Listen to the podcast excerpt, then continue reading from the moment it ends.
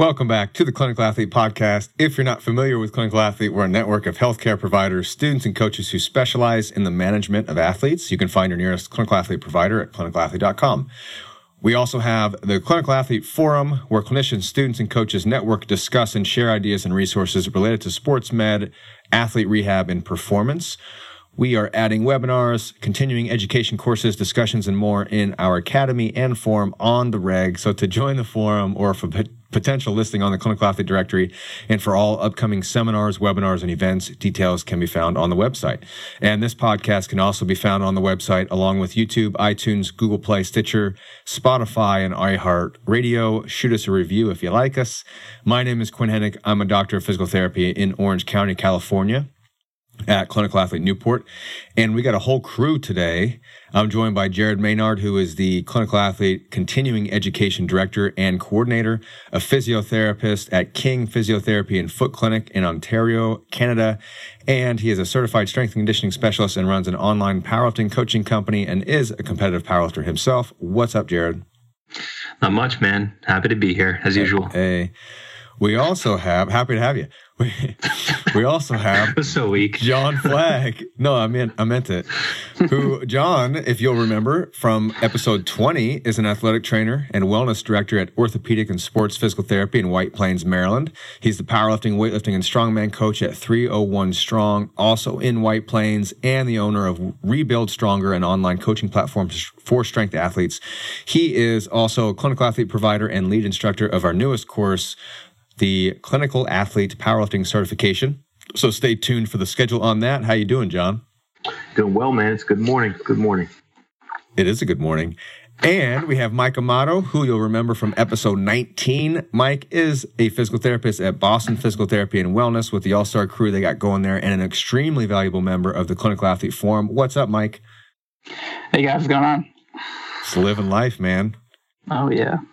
We have a really interesting topic today. We're going to be discussing misinformation, specifically the correction of debunking, debunking of it. And we're going to discuss a paper to guide the discussion and probably throw in a couple more, which is titled How to Unring the Bell, a meta analytic approach to correction of misinformation. It's authored by Nathan Walter and Sheila Murphy. I'll just give a brief overview of the paper and then we can discuss in more detail, get the conversation started. So, this was a meta-analysis of 65 individual articles that ended up in the in the sample that looked at the overall effect of various techniques to change people's beliefs and debias misinformation. And they also looked at various factors that may alter that effect. Specifically, they had two questions in mind when they were looking at all these different studies on on misinformation. Number one was what was the average effect of corrective messages on beliefs in misinformation. So that was the main outcome that they were looking at the change in somebody's beliefs. And two, what factors moderate that effect on correction uh, of correction on change of, of beliefs in misinformation, such as sample characteristics like student population versus non student population, the region of the study, message topic. So, were they talking politics? Were they talking health, science? The nature of the information. So, was it constructed misinformation, as in, did they just kind of make it up for the study, or was it real world misinformation, like the world is flat, or uh, vaccinations cause autism, things like that? The, two big ones out of the way. Yeah. The study design, were they looking at uh, the change in somebody's beliefs in a laboratory study where they can control a bunch of different variables, or was it more of um, kind of field studies or online uh, study design? And they looked at the, the biasing technique. So there were several of these. We'll probably um, talk about these more as we go because that was part of what they were looking at was which technique can offer the biggest effect.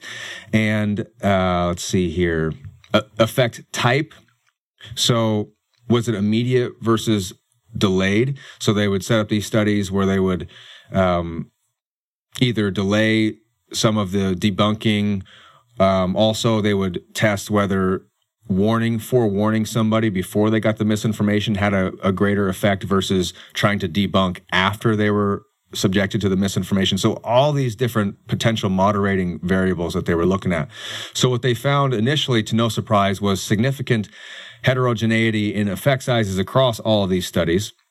But after some statistical correction, they did find a, a, significant mean effect for overall for just correction on beliefs. So they did find that we can change people's beliefs to some extent. What was noteworthy though to me was after that statistical correction to account for artifact, they estimated more than 40% of the variance in effect size across these studies could potentially be linked to those various moderators that we talked about, which was what they looked at in the second question. So with that, they found the debiasing technique that had the largest effect was appeals to coherence, which again, we'll discuss a little bit more, but basically that means they're providing an alternate explanation for why and how misinformation comes to be in the first place. And then there was a smaller effect for fact checking, which is basically just rebutting the misinformation with facts. And then an even smaller effect for appeals to credibility, which was interesting. I, and I had some thoughts on that. But um, there's a whole lot more to this paper. I'll stop there. Uh, John, what'd you think of this piece? Uh, I really liked it.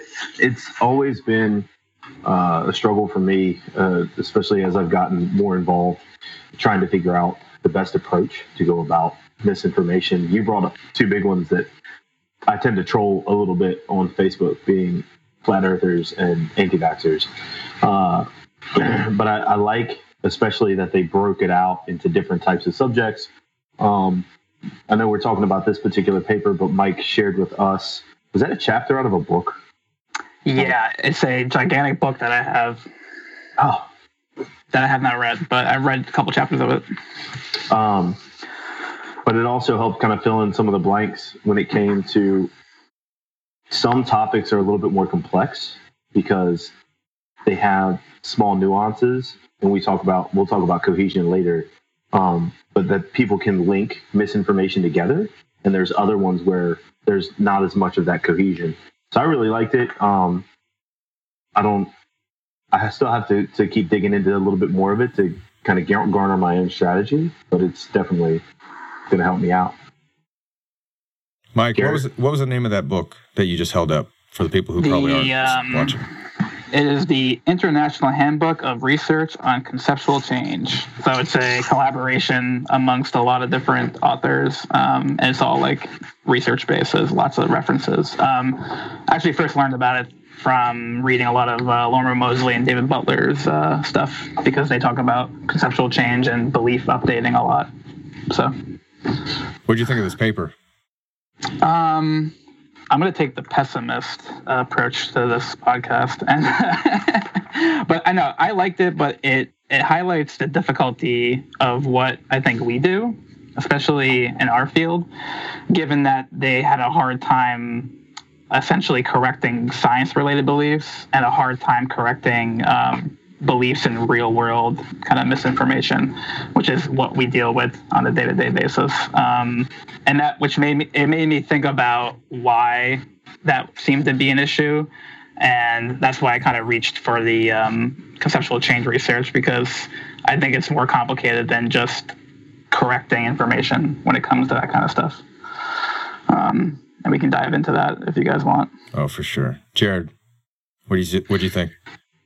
I like it a lot. Um, and I think as I was reading it, it, it brought me back to uh, to just some concepts that came up in in some psych courses as I was going through school, and then also as you guys have already mentioned, the stuff that we encounter all the time. Um, so it was really, really kind of cool to see the differences that these researchers found and the explanations that they put forth as to why we might see, you know, perhaps greater success or greater effect of correcting misinformation with this approach or with this particular timing of the correction attempt. Um, and then also talking about things like the continuous influence effect and um, misinformation persistence, as they said, but basically just how um, misinformation uh, and how it's perceived initially, uh, and maybe some other or how misinformation is perceived initially can influence things after the fact, even after we've identified that as misinformation. We can talk about that as we go too. Um, and post-event misinformation is in or seeing something or, or experiencing an event or, or, witnessing something and then encountering misinformation after the fact and having that influence your recall of that event. Um, that's not a new phenomenon, but uh, I think it's relevant, excuse me, certainly as we try to to to correct this misinformation in the rehab world or, or other um, with regards to other topics as we talk to people. So I, I liked it a lot. I think there's a lot more that I want to kind of sink my teeth into as well. Yeah, there's a there's a ton here, and to Mike's point, it does highlight some of the difficulties. And I just want to throw out a couple things in the paper. Mis- they define misinformation as the cases in which people's beliefs about factual matters are not supported by clear evidence and expert opinion. And then they defined all of those variables that could affect the the ability for us to change those beliefs as moderators. And so these were variables that enhance or attenuate the success of deep of debiasing or debunking. The the different techniques that they used are interesting because it's maybe what we could look at as as clinicians, you know, is uh, how can we educate people? What are our techniques to try to change people's beliefs if if we feel that we even need to? And um, again, the one that seemed to have the biggest effect was appeals to um, coherence, which was essentially, or, or just coherence in general, which was essentially providing an alternate explanation to the misleading information. And their in the discussion and kind of their conclusion was that if you just throw facts at people, that doesn't give them a, a context to why their prior beliefs were wrong.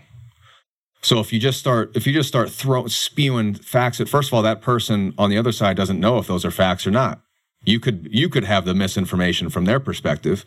So the idea of coherence is that you you perhaps explain why the alternative belief is is misinformation, how it's misinformation, and then you provide your facts. Um, so that was kind of their recommendation in regards to to how to spin that. But I did. It is tough because science, the topic of science, what didn't even show a statistically significant effect to be to be debunked, and um, health actually had a greater effect than politics. Um, I'm not sure they. I don't think religion was one of the topics, but I would be willing to bet that religion would have been a real tough one.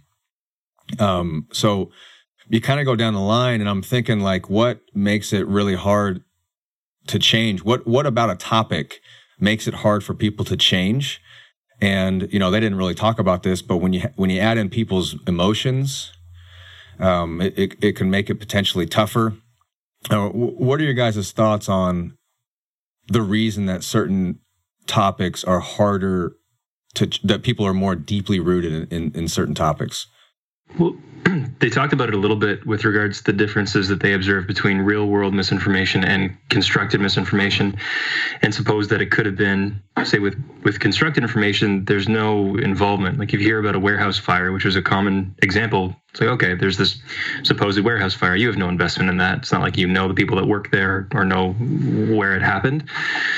And then with real world misinformation um, the authors were saying that this likely has big implications for one's social identity, especially when it got into the political realm. Um, and uh, prior, um, I forget the word they use, but prior exposure or investment, you know, how much I took it to, to mean like how much skin in the game you have. If someone's going to be talking about misinformation about or regarding something that you think or that you say to people or that you use on the regular, you're probably going to be a little bit more resistant to change than if you're not that invested and if you haven't spent that time and the money to to learn that in the first place. So with science for me, at least the way I kind of look at it, there's and they say it in the the book that Mike gave us the pages to, thankfully.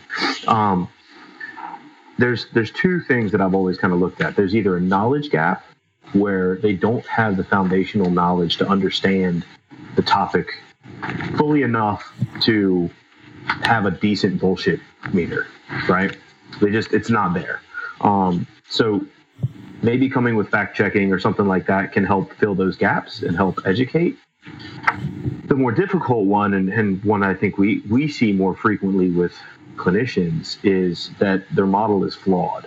They have a, a slew of ideas, or they have a, a number of ideas that are all flawed. So they have a bunch of concepts that don't necessarily jive with current research or current measures. And it becomes a little bit more difficult because that's where that coherence and cohesion come. They have a series of ideas that link together that are all inherently flawed. And we have to address them and show a different loop, basically, to get to, we have to address each point systematically, which becomes very difficult because if they want to argue and we don't have a counter argument, it can fail. If their likelihood to argue makes it more difficult. Um, so you have to address each one of those individual points. So I can understand why science would be difficult. For me, it's not all the time, but a lot of the times, at least in our realm, patient interaction is more of an education thing, where clinicians is more of a flawed model. Mike, what do you think?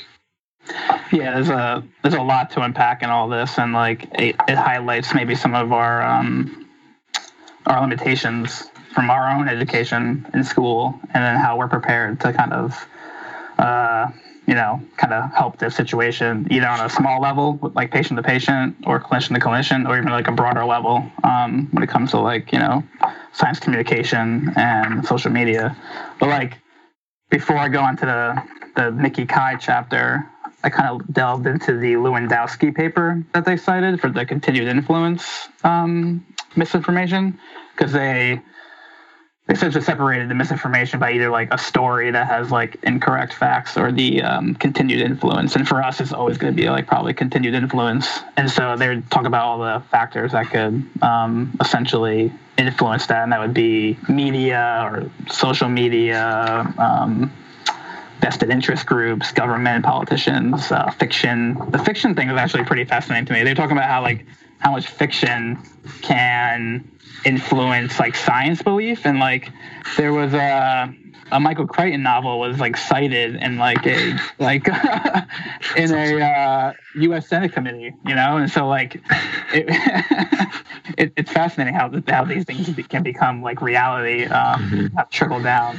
Like one of the points they made was like everyone knows that like people in England and Australia driving the left side of the road because of watching movies. But like you know, like I've never been to England, but I know they drive on the left side of the road because I've watched movies about that. But that could easily be wrong. Um, so there's all that where like that's a hard thing to overcome. Like they had stats that like in 2009, 61% of American adults looked online for health information. Um, and then they looked at a YouTube video uh, survey for H1N1 influenza, and that you know 61% of the videos contained useful information, but 23% were misleading. And so there's a, a lot of stuff out there that we're having to kind of like deal with, and it's obviously bigger than just like one person. So that's one side of the difficulty of it. And then kind of go into what John said about like, you know, is it just like they have wrong facts or is it that they like literally don't have the model to construct on? And a, a big thing that Mickey Kai talks about with the different subtypes of misconceived knowledge is like making a category mistake and how like I think this is maybe the issue with science is that in school we're taught very linear processes like kind of beginning middle end you know a plus b equals c. Um, and a lot of things in science are more complex and more emergent than that. And that's where a lot of these things start to fall apart because like you can't just you can't just fix the linear process of how they know something you have to actually give them a new way of thinking. And that is like humongous. Like that is just that's education on like a gross level. Yeah, and education as a generic moderator didn't seem to actually be, be, beneficial because they, in the introduction of the of this paper here, they talk about how they thought that perhaps a student sample, there was some evidence that a student sample would be a little bit easier to change beliefs because they're not, they're educated, they're not as deeply rooted in things, and then later on they did find an effect student versus non-student sample. However, it was less about them being a student and more about the either it being a laboratory study versus a non-laboratory study, and even more so it being constructed versus real-world misinformation. And then they go on to say that those in in the topic of politics, those who were more educated were actually the effect size to change their beliefs was smaller. So in that realm, the more knowledge they had, it seemed the more deeply rooted they were in their biases. And I can kind of see that too from a clinical standpoint when you got somebody coming in that has some a little bit of a working knowledge of the human body, they tend to you know kind of call the shot sometimes. It's almost like they know just enough to, to be a problem, uh, that that that kind of thing. And um, so, yeah, education is much more nuanced than that, Mike. To your point, and I also found it interesting that one of the debiasing techniques in regards to appeals to credibility had this had a smaller effect than fact checking and uh, and coherence, which in the beginning, right, initially that surprised me because I, I, tend to think that people just appeal to authority all the time. And if, you know, they're, if a famous person says it, that, that it must, they must believe it. But the author suggested that people actually gravitate towards authority figures who already, who hold their already preconceived beliefs.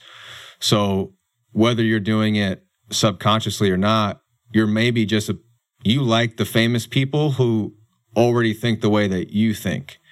So it's not that the famous person is changing your thought processes. You're just kind of searching for those people who you already agree with.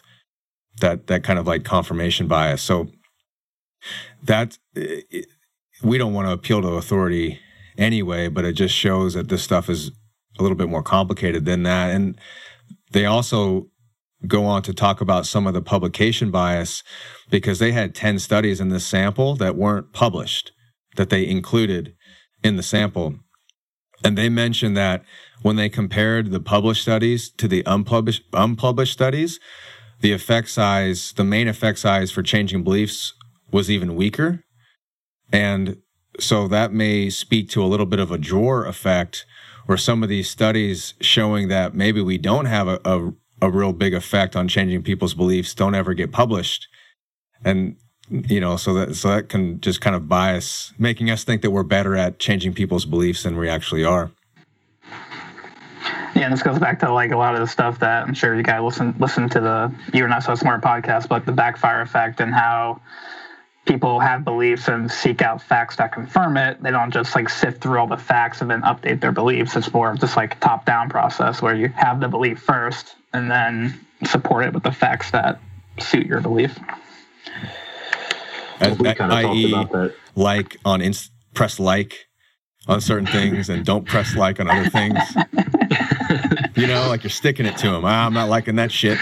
Exactly. Exactly. They're gonna, gonna feel this one. Yeah. yeah. Um, John, were you gonna say something? Yeah, we, we talked about the backfire effect a little bit before you came on, Mike. Um, just the auxiliary backfire effect as well with social media now, where if somebody has that top down look and they have that appeal to authority, where if you challenge that, then a thousand of their followers go, oh, who's this jerk? And now they're entrenched um, because in an isolated manner, like we're talking about with the lab, where you can sit there and you can work through the process with that individual and hopefully change that belief. That's individual. So a thousand people reading an Instagram thread or a Facebook thread, it might not hit all those same spots. And you can get backfire effect with a bunch of followers now who are further entrenched and further gonna I don't wanna yeah, I'm gonna say it. Or further gonna perpetuate that guru guruism and, and keep pushing that forward, which is not what we want. Yeah. Um, this came up in uh, the second article, which was debunking a meta analysis of the efficacy of messages countering misinformation. Um, and it seemed that, or the authors had found that uh, misinformation persistence was lower when the misinformation was presented to people who were more likely to counter argue the misinformation from the get go. Um, and the persistence was greater if they were less likely to counter argue.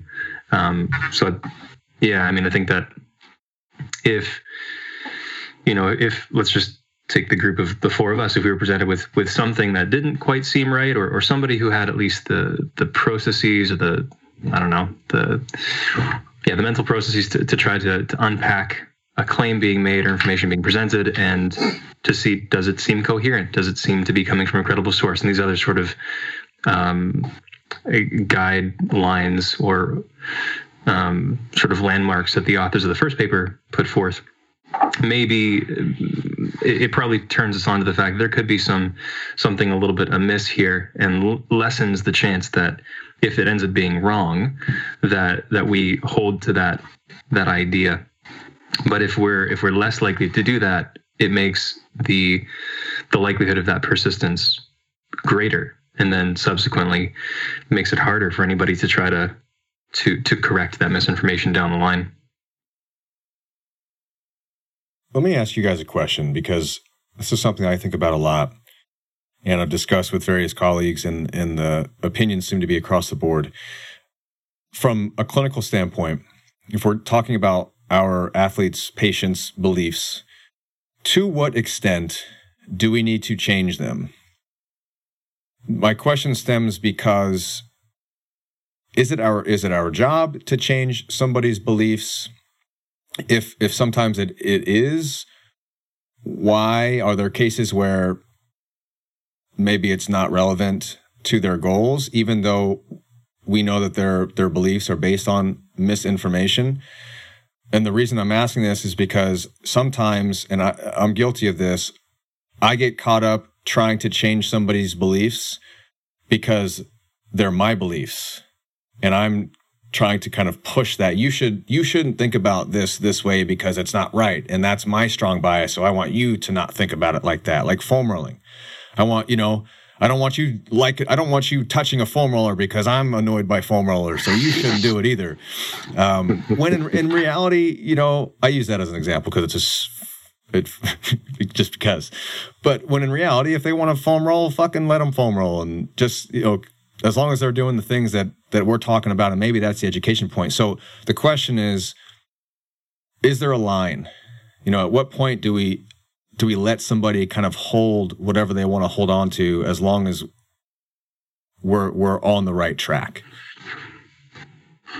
Yeah, well, that brings up exactly what, I wanted to talk about, um, and how like there's a couple issues with the belief change stuff. Like one, like whose belief is correct? You know, that's a loaded argument um, because you know as science develops, we know like things are always going to be proven to some effect incorrect as we kind of go on. Uh, two, can we even change their belief? And three, like does changing their belief have an effect on the overall like treatment outcome? Um, and so I think there's like some some extent of like providing somebody a better path in terms of um, helping themselves in terms of like being an active participant in the treatment and getting them to kind of recognize that. And but this kind of goes back to the old trope of like you know a good teacher doesn't you know teach you what to think; they teach you how to think. And I think that's like kind of where I'm leaning these days. Is like I'm less and less uh, concerned with the details and more concerned with how do I get them to think a little more complexly and kind of get them to think or embrace a little more uncertainty with this process because of how little we truly understand about like pain and injury on like a macro scale. I want to jump in. How do you how do you find people respond to that? Because you know, people that's not a sexy sort of response. like, hey Mike, what do you think about this? You're like, we don't really know, and here's why we don't know. It's like, screw that. I'm gonna go to Instagram and find my nice, discreet little answer. Do you, do you run into re- into resistance that way, or most people, I don't, I don't know, yeah. somewhat open to it? I, I think I've gotten better at framing it because like you have to give some sort of answer. Mm-hmm. I think like what it comes down to me is I present this kind of um, scenario where there's a lot of things at play like there's a lot of factors, and um, and what we do know is that there's a small subset that we can probably change, and that might have an overall effect on your you know function or pain or et cetera, et cetera. And this is like what I know, and this is my this, these are my interests, these are my passions, these are my biases, and um, I, am just kind of open with them about that. And uh, you know, if we kind of look at this as a process, like we'll get there, rather than trying to like debunk and build up mm-hmm. certain, certain aspects. Yeah, to to throw my my answer into the hat to your question, Quinn. I think, um, I think for me, it's a question of what what am I trying to do? What, what's my purpose as a as a PT or as a rehab professional? And that's probably something along the lines of hopefully facilitating uh, the process um, for the for a patient or a client to reach their goals, provided their goals are realistic and within the scope of practice. When I say realistic, I mean realistic in general terms, but also given the time that we have to work with.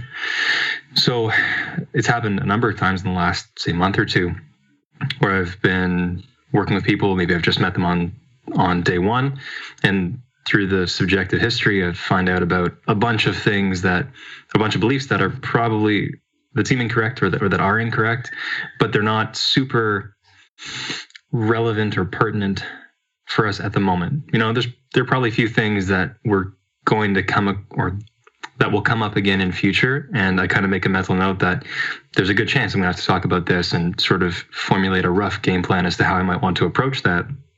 But there are a few other things that you know foreseeably won't impact what I'm trying to do with that person and it that doesn't lead to me or I make it a point to make sure that I don't end up um, say being complicit or, or, agreeing with with narratives or information that I either believe myself to be wrong or that I know to be wrong based on whatever information we information we have at present. Um, but I also don't. I try not to pick the fight unless it's inevitable. Like if I'm kind of backed into a corner, or I really need to sort of try to help this person cross that barrier because of what we're ultimately trying to do, then I'll start to try to do that. but uh, like Mike had said, um, it, it's it's difficult. So I think I've I've found in the last couple of years the importance of picking one's battles wisely. So that's the first thing I was going to say is I try to pick my battles as most as best as I can, and then one of the things that I really try to do off Jump Street, especially with initial evaluation, is to try to set expectations for length of time that change and regression to the mean actually happens. Because if I can do that and start to develop trust, then I can actually pick bigger battles later on down the road. I don't think there's a line in regards to battling some of these narratives. I think some of them aren't going to make that much of an impact in the grand scheme of things. But, you know, Quinn, you use the example of foam rolling because I'd prefer my athletes to not foam roll. However, where I try to get them to connect the dots is looking at it in a in a greater picture, in a in a much larger picture for them. So you feel as though it gives you this effect. Well, let's look at that effect. Is it actually doing anything for you here?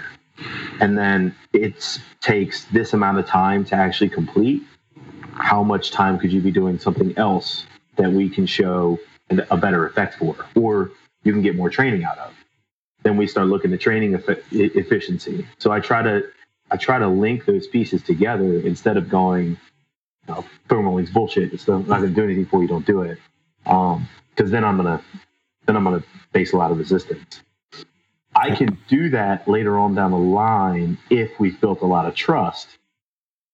But it takes a lot of time to develop that as well. And if I don't set the expectation up front that, hey, four months down the road, this is where we're going to be, or, you know, this is a much longer process than the three days that you would like to recover from this. Uh, if I can get that expectation set, I think it opens the opportunity for me to debias a little bit better than doing it all at once. That makes sense.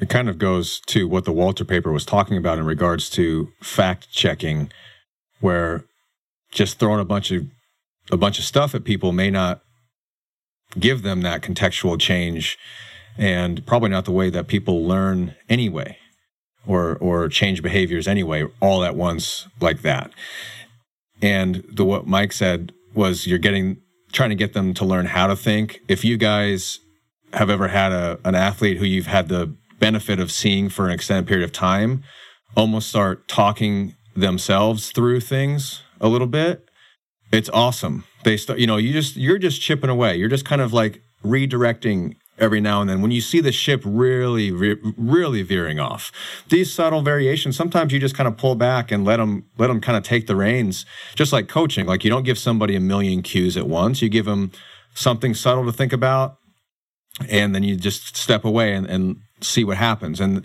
then you start to get athletes who are like yeah i probably i probably overdosed training this week i'm feeling a little beat up or um, you know i i I threw in some, or, or maybe to talk about all the things that they used to deem as like the the fix, and now they're starting to not do those things anymore. It's like, yeah, I just did more of my warm ups. You know, I felt really good today. And like, you don't ha- you don't even have to say it anymore. You know, they're kind of steering the ship.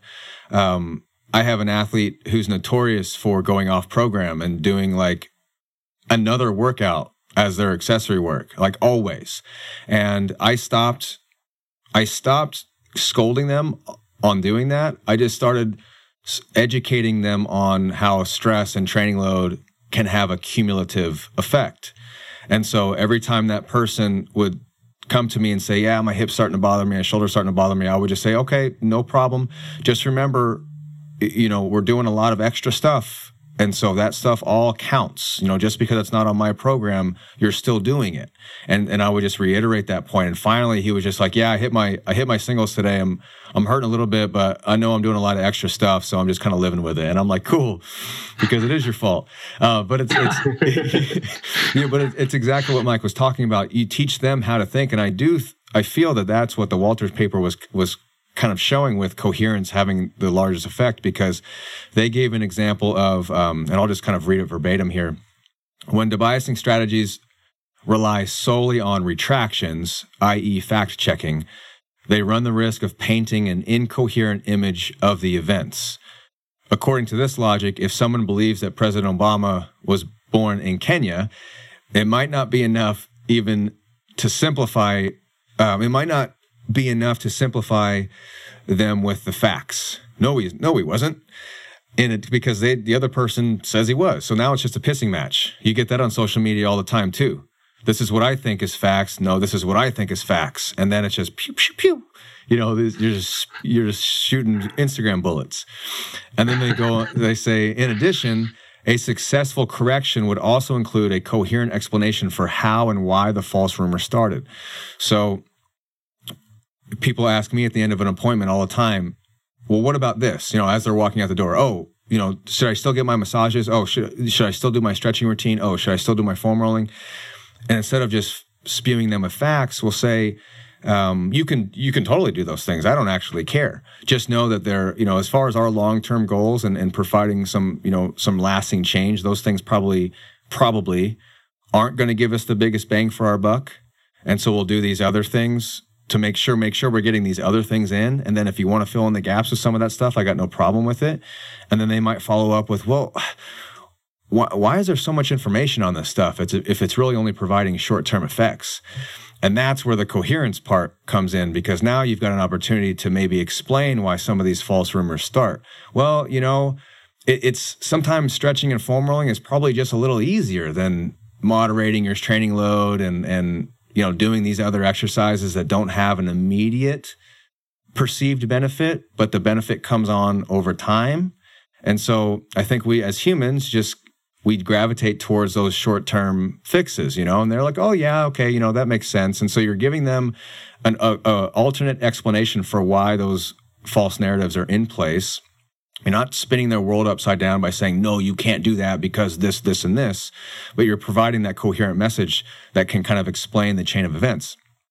Um, and then I think over time, to Mike's point, now they're more likely to substitute the, the false information with the facts on their own as they're working through things and thinking through their own situation. And it's difficult to get people to embrace uncertainty as it is one thing that I find is really powerful is if they give you a belief that's questionable, ask them why they believe that. Why, like, okay, why do you think that? Why do you think XYZ works for you?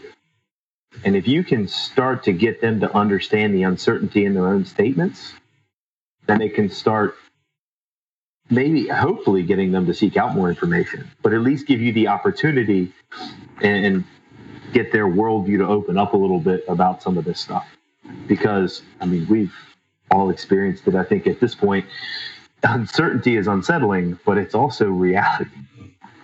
There's a lot of times where we just go, ah, I don't, I'm not entirely sure yeah, no one believes anything that they think is wrong. Like you know, like that they're not like going out and like seeking wrong information and championing it. So like there's they probably have good reasons to think why something they believe is correct.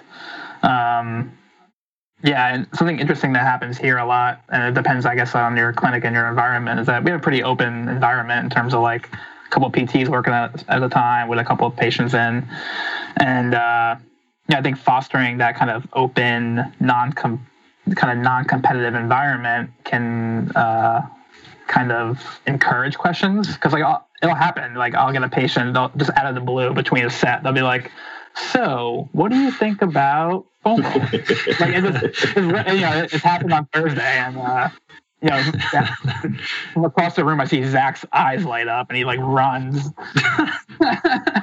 but you know, and then like, and then we can have like a big conversation where it's like not just one on one, and I'm challenging them. It's like they're being inquisitive, and then like it's like three or four people are talking about it, and mm-hmm. you know, if you ask enough whys, like a lot of things end up kind of breaking down. Um, so it's uh, it, it helps when it helps when it's like a more more natural and more like kind of in, almost like built up from the environment. Well, yeah, I mean, I think that that ends up being really, really helpful, and is something that I'm I value a lot in a in a clinical environment. I've been in environments where I was I've been pretty much the black sheep, and it hasn't been the case where I feel that way in most social interactions with my peers. But I know that in terms of treatment choices and explanations, I'm definitely not saying the same things that my coworkers are saying um, which can lead to you know some interesting situations. But I was talking with a buddy who is currently at a clinic where there aren't any walls; they're just curtains, and uh, it's happened multiple times to him where someone has asked him, "So, what about ultrasound? Are we going to do any ultrasound as part of the treatment?" And my buddy stops, knowing full well there are two other PTs. Someone might be getting ultrasound right now as he's giving this explanation, but then he just goes into it and, and gives his thoughts which I think is fantastic. And and I, I would love to be a fly on the wall. Couldn't do it because confidentiality, but for the person getting the therapeutic ultrasound as this explanation is taking place across the hall, looking at the sound head and looking inquisitively at the PT, just just seeing how that plays out, that'd be great. Well, hell, there's still a placebo effect, even if the person knows it's a placebo. It's true. They probably don't care. Open label. Yeah, this I, is this is this is one of those topics that like, and this is kind of like a kind of like a recency thing. But I don't know if you guys listened to the most recent uh, Everything Hurts podcast about yes, very good promiscuous expertise, and this is like one of those topics where I, I'm like I try really hard not to just because like it's so big and it's so dense, and like there are people that are like devoting their entire PhDs to you know trying to understand this, and so it's one of those things where like we have to deal with it, but I, I don't know how well equipped we are on kind of championing it. There's the piece too where the pendulum can swing.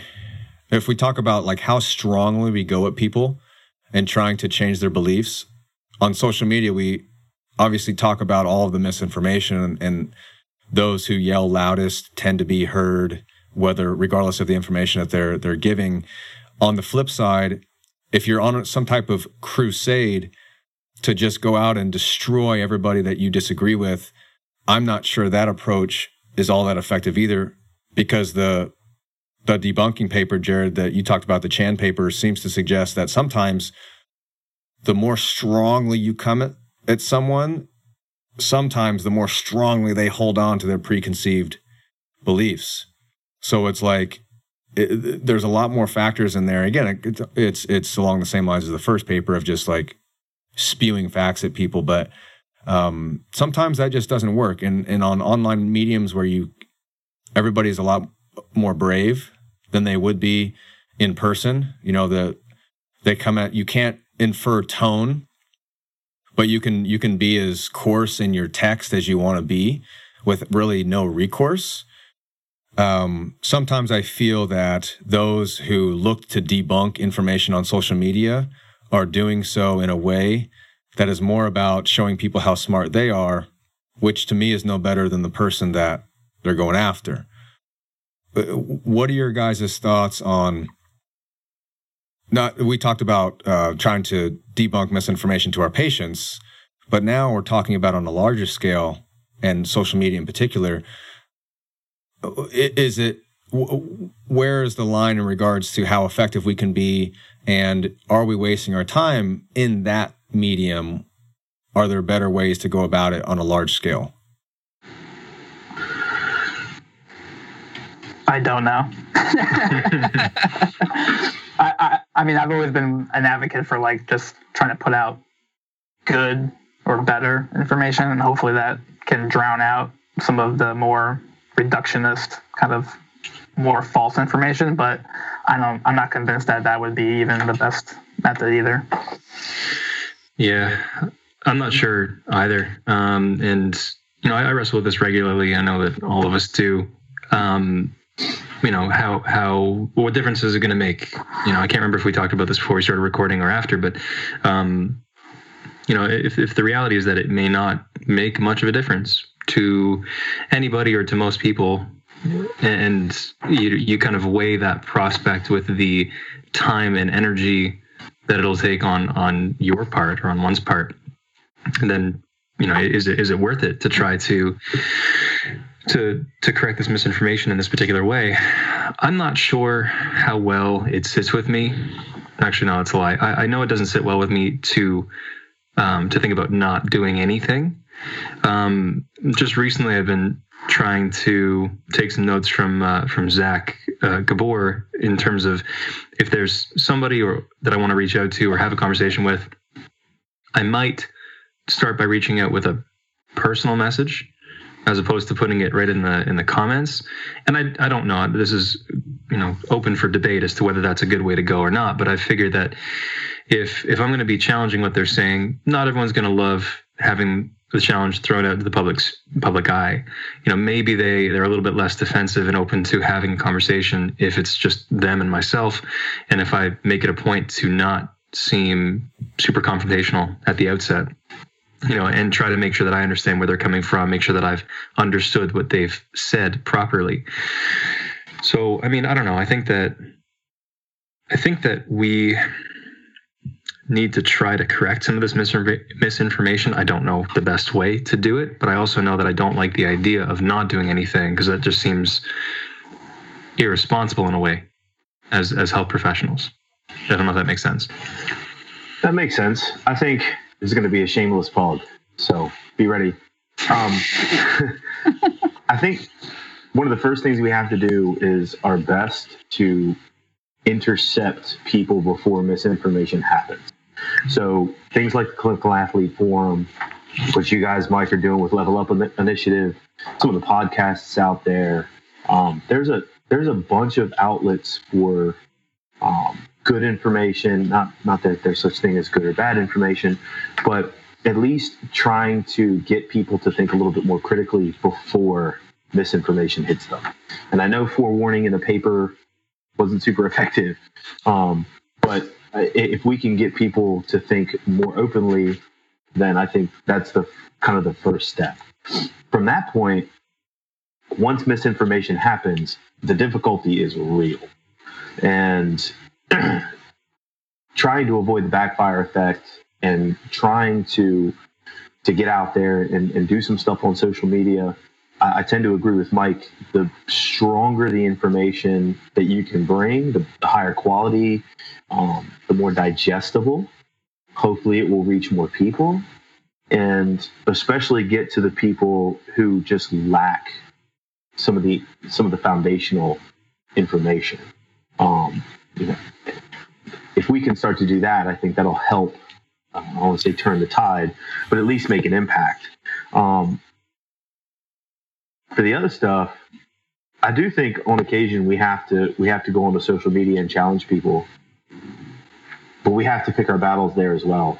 Uh, it can it can be very unflattering in certain cases uh, and, and fruitless.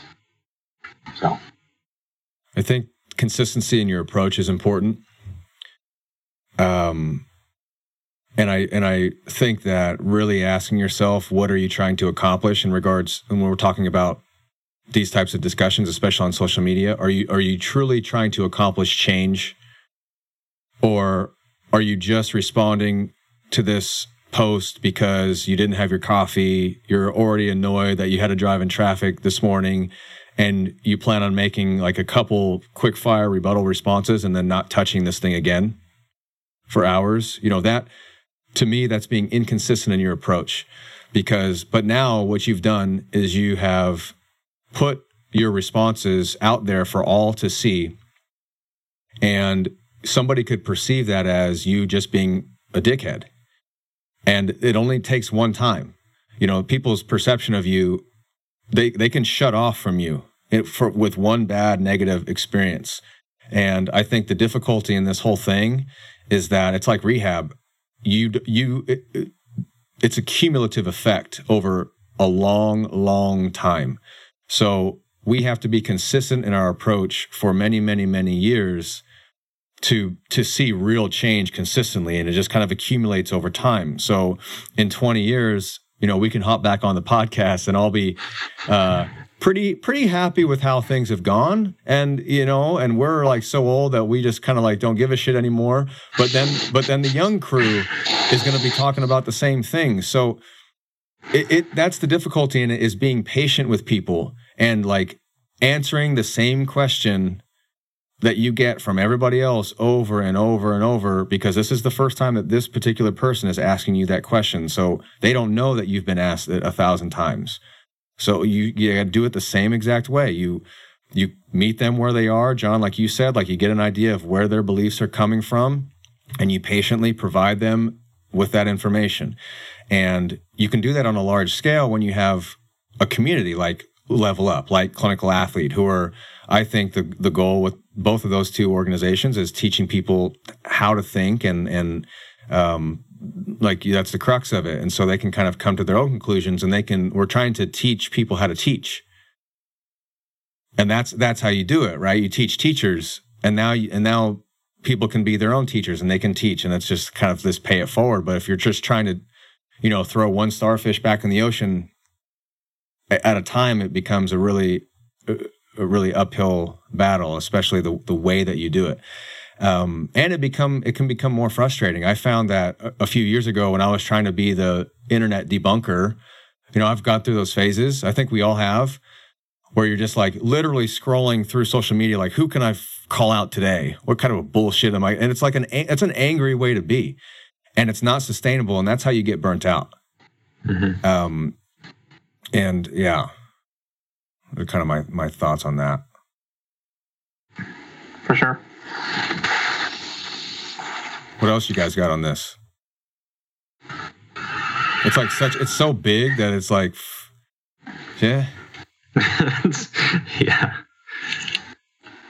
yeah. I mean, I think we covered a lot of the things I wanted to talk about. I think like, yeah, having people understand more complexity is like I think the issue at hand.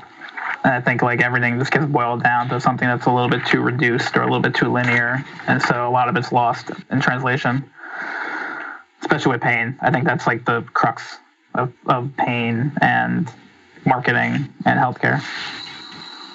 Do you guys find that the length of the plan of care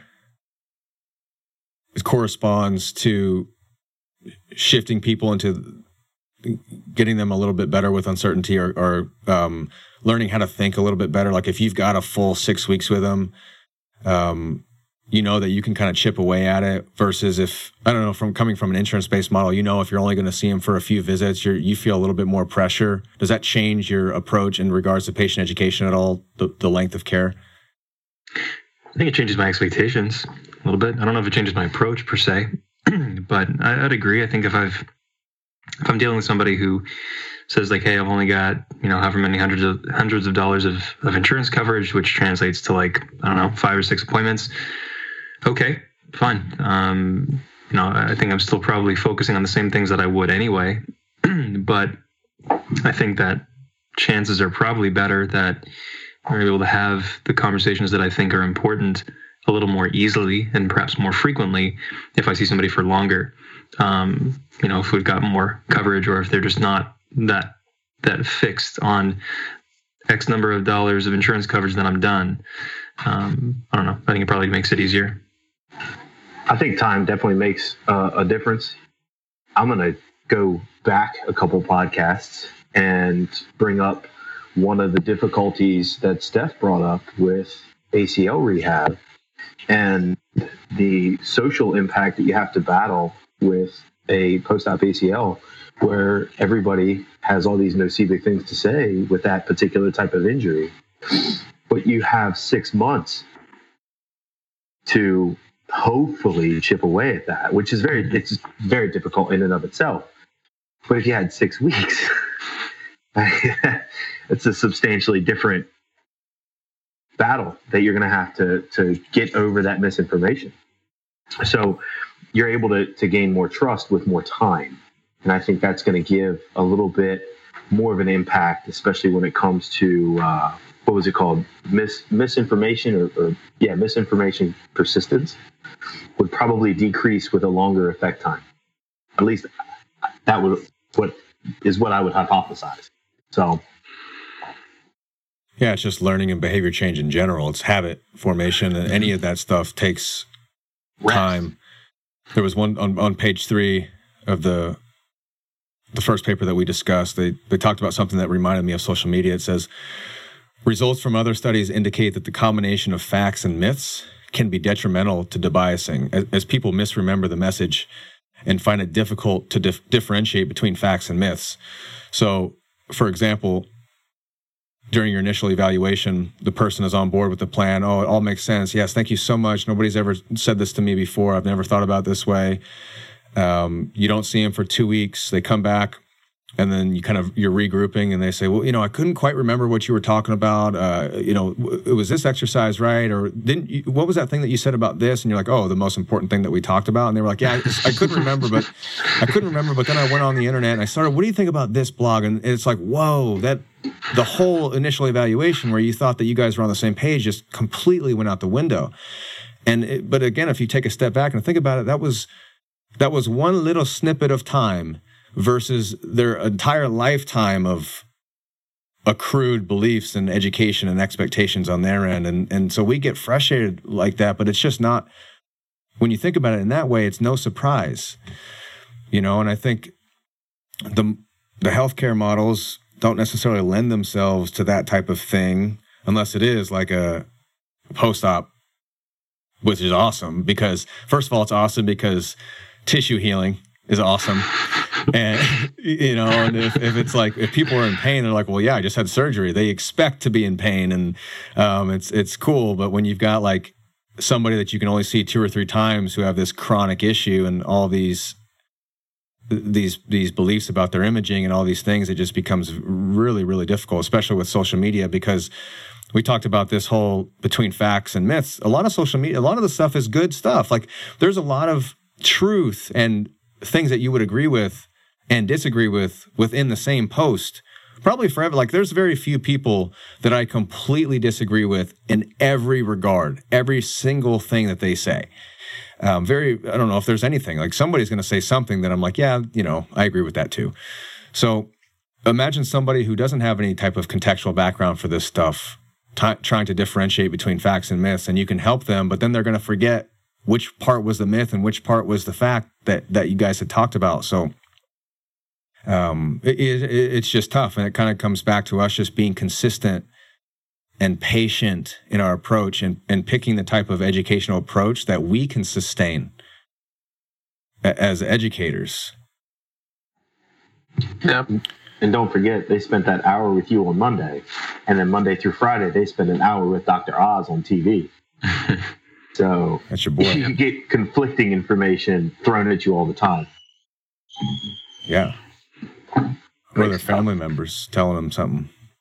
Mm-hmm and uh, here's another shameless plug is like you know I, I, I constantly think about this, and I try not to get too boiled down to this rabbit hole. But like, you know, if we're ta- if we're thinking about it in like a probability way and kind of like a Bayesian sense, is like, you know, how how dense is that probability that they have learned, you know, X, Y, and Z, and like how much is it going to take to shift that probability of making them a little less rigid in their thinking, a little more flexible in their thinking, and um, you know, it, it makes it possible, but it doesn't make it easy. You know, I, I think like it opens up doors, but it doesn't make it any easier for us. Look at our look at our journey as clinicians. All all uh, four of us can probably say in the last five years, our thought processes have evolved and, and shifted, but that wasn't an abrupt change. There's no line of demarcation. It's like when you look at mountains from afar, it looks to you like the mountains just jut up straight from the ground. But when you drive towards the mountains, all of a sudden you're at the top of the mountain. You're like, holy shit, how did that happen? You know, it's a it's a gradual it's a gradual change, um, and there and there's ups and downs within that. You know, you're going up and down, but you don't realize that you're slowly elevating the entire time. It's it's that's kind of the, the case here too. So it's hard to the for the person to really know when there's a shift in their change, and for us to know when there's a shift in their change. It all happens so slowly, and there's forward and backward steps. So um, we just gotta just just keep doing your best, everyone. Keep, keep climbing the mountain. yeah, Step by step. just go squat.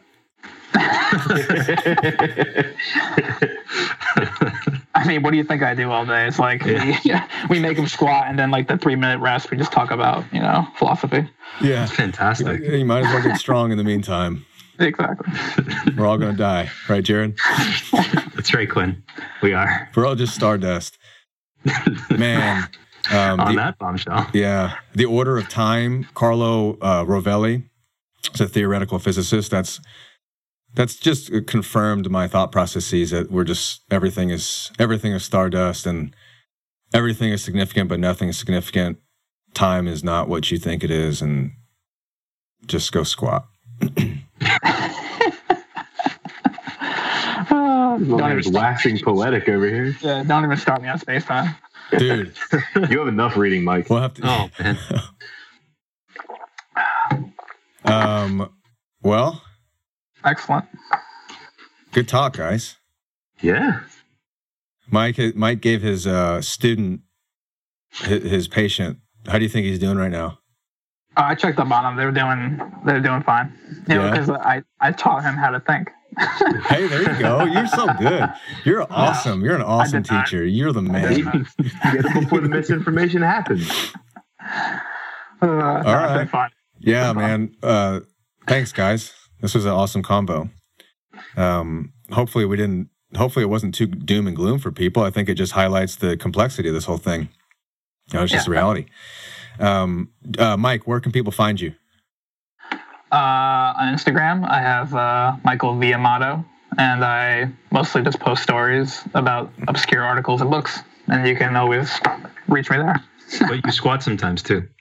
I do. I do. That's been fun. Mike's getting strong, man. Yeah. He is. I'm trying. That constraints led coaching. Yeah. I've been, uh, me and my coach have a good thing going. I've been picking uh, Kevin's brain quite a bit lately. Yeah, he's been reaching out to me about that. Yeah. I It's like him. Who the fuck is this John guy? Does he keep asking? You know him? Is he good? Yeah, yeah, yeah, yeah. Jared, where can people find you? Um, on Instagram, it's uh, Jared Maynard underscore PT. That's probably the main place. I'm on Facebook, but Instagram's your better bet. John? Also, Instagram, uh, Rebuild Stronger Online. And that's Awesome. pretty much it. Cool. You, you can definitely go on the Clinical Athlete Forum and find all. Hey, Yeah, buddy. Well, awesome combo, guys. We look forward to the next uh, topic that we can't explain, questions that we can't answer. And Entire episode of I Don't Know. we'll, we'll see you next only if it comes with only if it comes with Quinn's poetry too. Hey, there you go.